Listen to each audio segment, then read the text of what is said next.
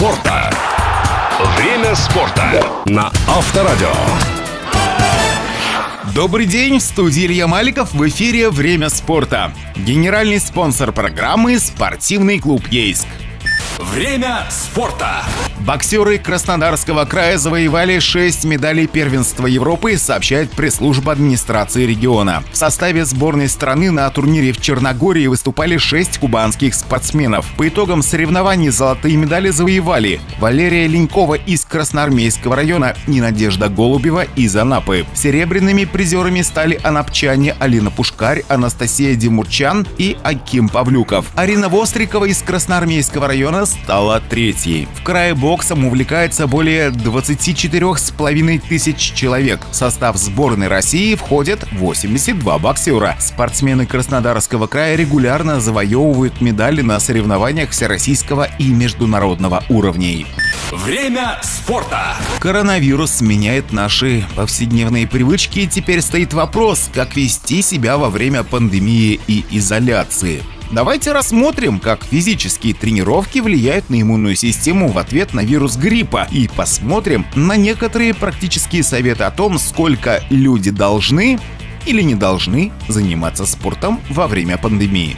Однако же, большое исследование показало, что легкие и умеренные физические тренировки, выполняемые примерно три раза в неделю, снижали риск смерти во время вспышки гонконгского гриппа в 1998 году. Это исследование ученых из Гонконга было проведено на 24 656 взрослых китайцах, которые умерли во время этой вспышки гриппа. Исследование показало, что люди, которые не занимались физическими упражнениями вообще, вообще или занимались ими слишком много, 5 дней физических упражнений в неделю были в наибольшей степени подвержены риску смерти по сравнению с людьми, которые занимались физической активностью умеренно.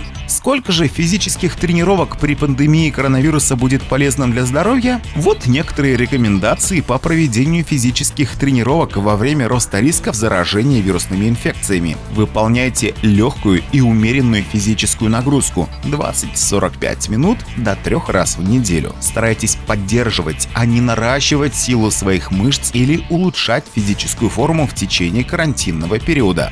Избегайте физического контакта во время массовых физических тренировок, таких как игра в командные виды спорта, что может подвергнуть вас воздействию вирусов от других людей. Мойте и дезинфицируйте спортивное оборудование после использования. Если вы пользуетесь тренажерным залом, найдите тот, который хорошо проветривается и тренируйтесь вдали от других людей. Соблюдайте здоровую диету и хорошо спите, чтобы укрепить иммунную систему. Оставайтесь оптимистом, что эта пандемия тоже пройдет.